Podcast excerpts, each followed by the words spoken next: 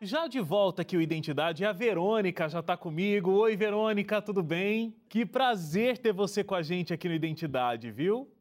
Obrigada, estou muito feliz pelo convite. Deixa eu começar a contar aqui um pouco da tua história. Não faz muito tempo você trabalhava ali o que a gente chama de CLT, né? Funcionária, com horário marcado, carteira assinada, e você era... trabalhava com telemarketing. Mas você não estava muito feliz trabalhando com isso. Você tinha 2 filhos na época. Eu estou dizendo isso porque agora você está grávida, né? A gente não consegue ver por causa do enquadramento, mas você está grávida. Já está ali, bem avançada a gravidez, inclusive, né? 6 meses já. 6 meses. Daqui a pouquinho tem mais um, mãe de 3. E você começou nessa época, na outra empresa, a ter crises de pânico, passou, né, por uma indicação para ter um tratamento psicológico, emocional, e você começou a entender que você precisava mudar algumas coisas na tua vida, né, e de que talvez muito do que você estava sentindo era aquele estresse por conta do trabalho, é isso?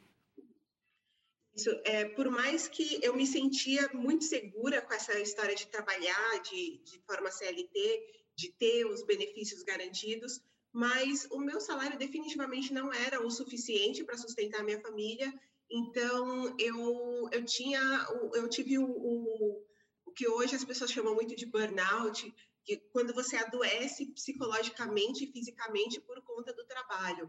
E foi um momento muito difícil em que eu desenvolvi diversas doenças psicológicas e psiquiátricas. Então, eu tinha crise de pânico, eu tinha crises de choro enquanto atendia o cliente. Era muito difícil de continuar trabalhando. E no final de 2016, eu tentei suicídio por conta dessa situação, porque eu não suportava mais levantar para ir trabalhar. E quantas pessoas estão vivendo essa mesma situação que você acabou de descrever, né? Impressionante. Sim, eu fui internada numa clínica psiquiátrica e lá eu passei quase 30 dias internada e tem muitos trabalhadores e aí a gente acaba se sentindo insuficiente em tudo, porque você se esforça tanto e não vê o resultado do seu trabalho, é muito difícil. Agora, essa tua ideia que surgiu da tua nova profissão, parece para mim que foi meio que por acaso, assim, não foi uma coisa muito estruturada, porque... Não, foi totalmente. Totalmente, né? Porque, assim, você, quando saiu da internação, você foi ficar na casa de uma amiga, né? E aí, acho que, sei lá... na casa dos meus pais. Ah, na casa dos seus pais. Isso, e aí eu pedi muito para poder passear e ver uma amiga e fui dormir na casa da minha amiga. Eu cheguei na casa dela e vi algumas bagunças, algumas coisinhas e fui limpando um pouquinho aqui, um pouquinho ali. E no final do dia, a gente já tinha limpado a casa toda, a gente tinha batido papo, feito coisinha para comer. No fim do dia, a gente foi assistir um filme e tomou banho, foi comer alguma coisa, assistiu um filme. E ela me perguntou muito sem graça se ela podia me pagar. É o tipo de coisa também que eu me pego muito pensando no por que será que ela não se sentiu à vontade para oferecer uma grana em troca daquele trabalho. E eu percebo que é porque as pessoas têm ainda muita vergonha do trabalho doméstico. Sim. E não só quem trabalha. Às vezes eu percebia isso nos meus clientes, na hora de pagar as pessoas ficam muito sem graça. E é um trabalho como qualquer outro, mas naquele momento em que ela me ofereceu o dinheiro, foi um momento que eu tive certeza de que se eu trabalhasse com aquilo todos os dias, a minha vida ia mudar completamente, porque eu ia ganhar muito mais do que trabalhava, do que quando ganhava no telemarketing, eu ia conseguir mudar a minha vida e a minha história com os meus filhos, e as coisas iam ser muito diferentes. E aí eu resolvi divulgar nas redes sociais que eu ia começar a trabalhar como faxineira e foi muito engraçado porque eu também não foi nada planejado. As pessoas falam, você criou uma campanha de marketing. Gente, eu não tinha nem computador, não sabia o que eu estava fazendo. Foi totalmente brincando e foi um post para os meus amigos. A minha intenção naquele momento, eu estava afastada do telemarketing pelo auxílio-doença. Sim. A minha intenção era fazer alguma renda até voltar para o atendimento telefônico. E quando eu vi que dava, sim, para continuar aquele trabalho, eu me lembro que eu cheguei no dia da perícia falando: não preciso mais voltar, pode me liberar, me dar alta, que eu estou indo pedir as contas de lá. Porque eu descobri um emprego onde eu estava feliz, onde eu ganhava bem e onde eu sentia que eu estava fazendo bem para as outras pessoas.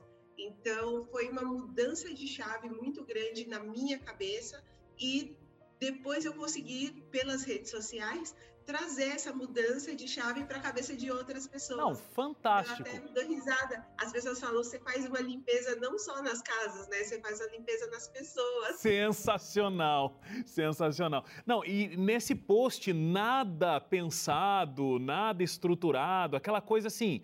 Pessoal que me conhece, tô entrando nesse universo, precisar de uma faxina aí, eu tô por aí, né? E aí você já conseguiu 60 clientes.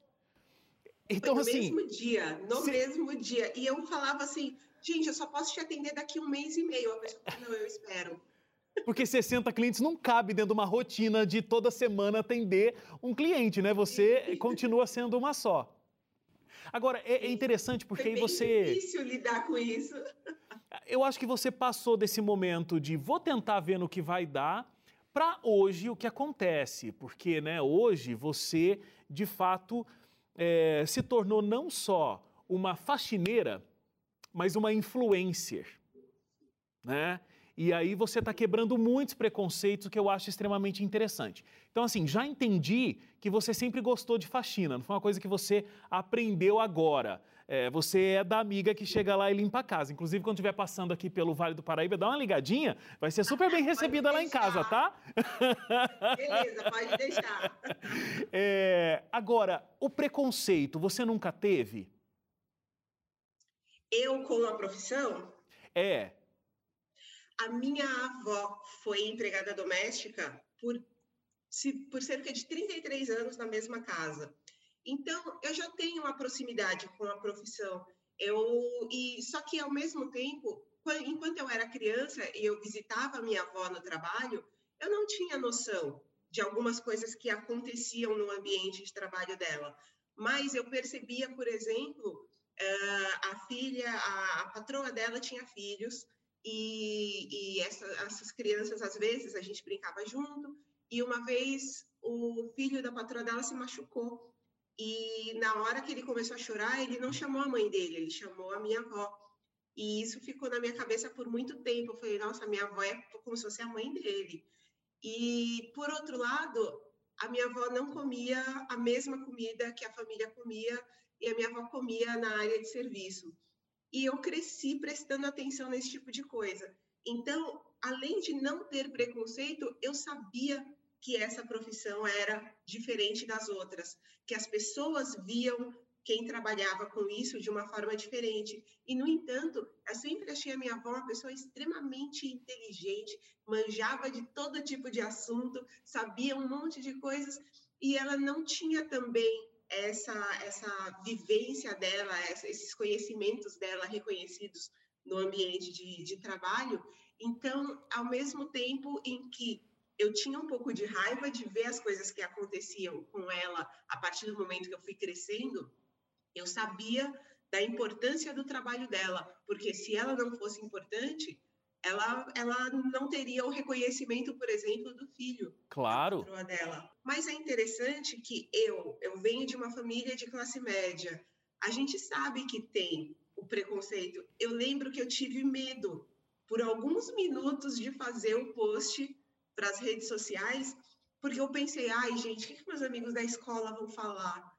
Aí, sei lá, durou literalmente 5 minutos, porque os meus amigos da escola não vão pagar os meus boletos, todo mundo está com a vida ganha, e eu resolvi que eu ia fazer da minha forma, e foi tão interessante que as pessoas deram muito apoio pela forma com que eu me posicionei sobre o trabalho, sobre a profissão, sobre como eu estava encarando esse acho que tudo partiu também da sua postura, né? Sim. Como você não estava agindo com esse preconceito, você acabou se tornando um ícone né? As pessoas não te veem com esse preconceito e você acaba quebrando esse preconceito que outras pessoas acabam vivendo. Eu tenho que fazer uma paradinha aqui para o intervalo, Verônica, e eu quero falar um pouco mais ainda sobre preconceito, porque as pessoas elas podem pensar que fazer faxina é quando tudo deu errado. Eu tentei todas as coisas, eu não tive oportunidades e aí então tá bom, vou fazer faxina. Não é o seu caso, é a sua opção, é a sua opção. Quero falar um pouco mais sobre isso. Vamos fazer uma paradinha rápida aqui para o intervalo, a gente volta já.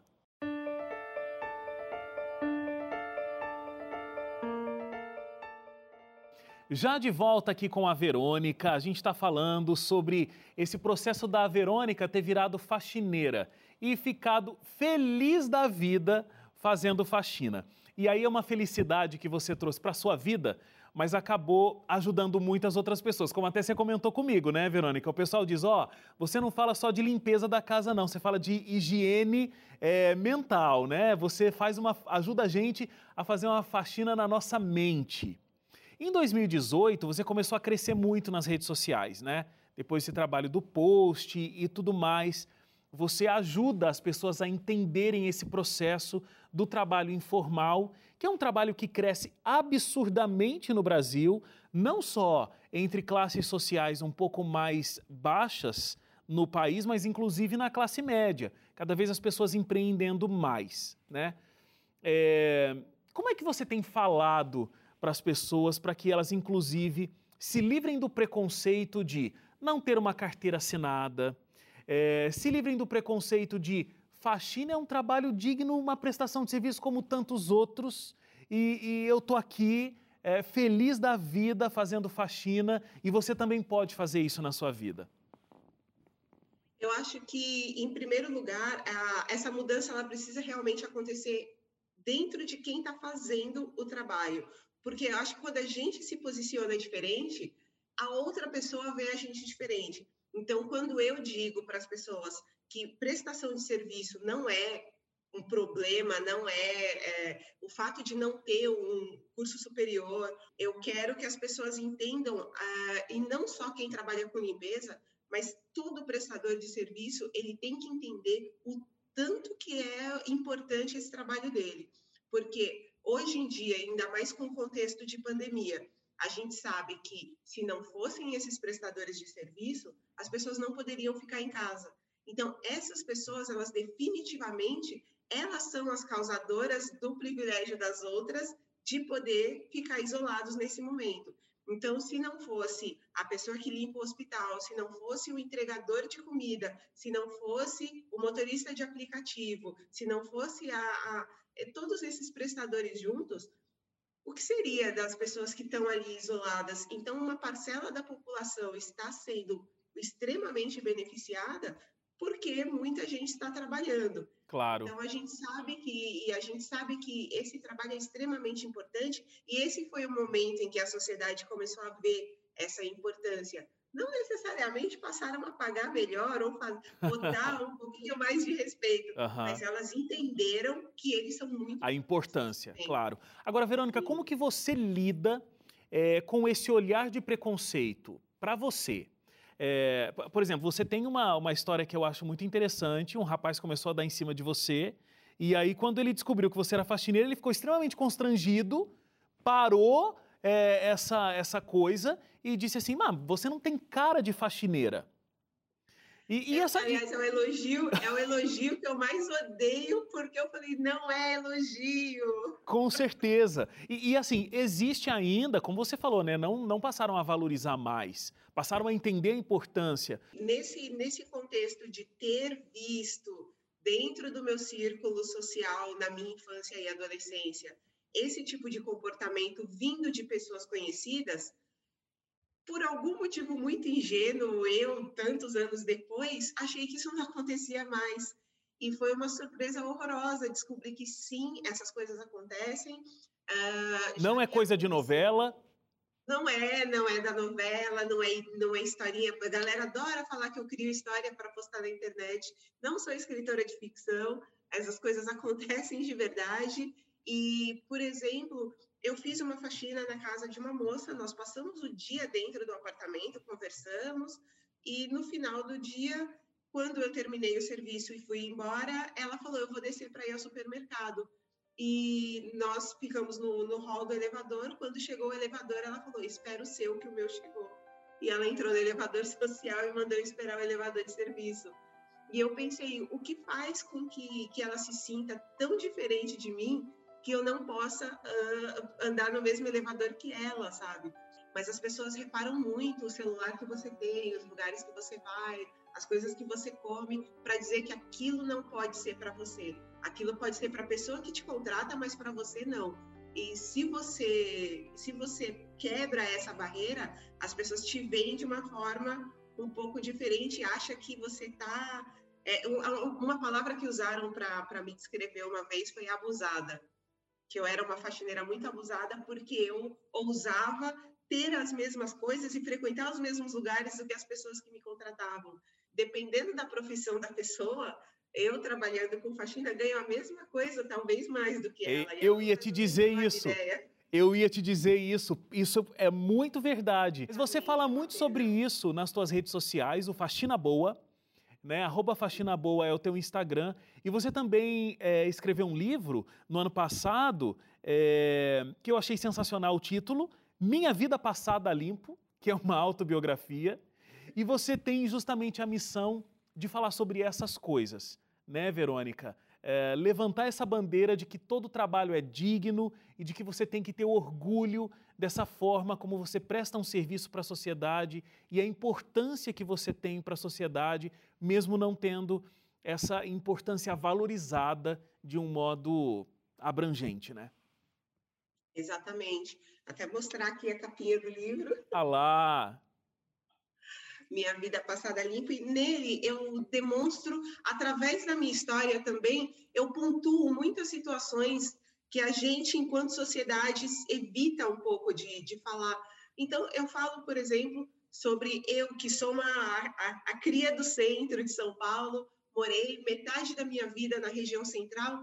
De repente, quando a minha vida começou a ficar mais difícil e eu me mudei para a periferia, o quanto isso me afastou das pessoas, o quanto é difícil saber que você mora 1h30, 2 horas do centro da cidade e, de repente, ninguém mais vai te visitar, as pessoas têm medo, falam, ah, mas onde você mora é perigoso, e nada disso. Então, eu falo sobre o assédio no trabalho, não importa em que tipo de trabalho seja, mas quando você trabalha na casa das pessoas, o quão exposta você está. Então, eu falo sobre o mercado de trabalho e a falta de reconhecimento dele para com as pessoas que não têm um diploma. Então, eu conto histórias de casos onde eu me destaquei bastante nas empresas onde eu trabalhei e, ao mesmo tempo, essas empresas não me davam oportunidades porque eu não tinha um diploma. Então, são coisas que trazem reflexões.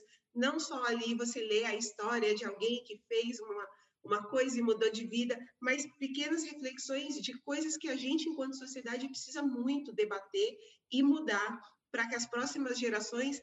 eu até costumo brincar, porque eu trabalhei 12 anos, mais ou menos 12 anos no telemarketing. Eu nunca tinha saído de férias. Eu vendia metade das férias e ficava em casa assistindo desenho animado para passar o tempo. E com 2 anos fazendo faxina, eu consegui passar 2 semanas em outro país.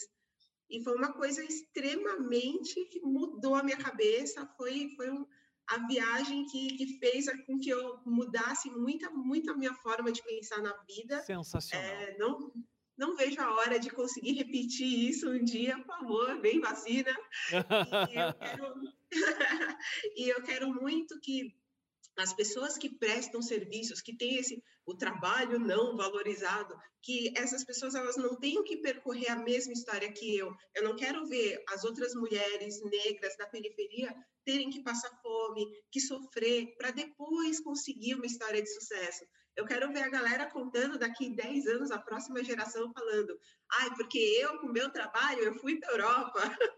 É isso aí. Eu quero ver daqui para frente. Sensacional. Olha, que prazer, Verônica, falar com uma mulher tão forte e tão empreendedora nessa data onde a gente comemora aqui o Dia Internacional da Mulher. Não poderia ter uma convidada com uma história mais linda do que a sua para esse dia. Então, feliz Dia Internacional das Mulheres para você e parabéns pela história que você construiu. Muito obrigado. Obrigada, fiquei muito feliz em participar.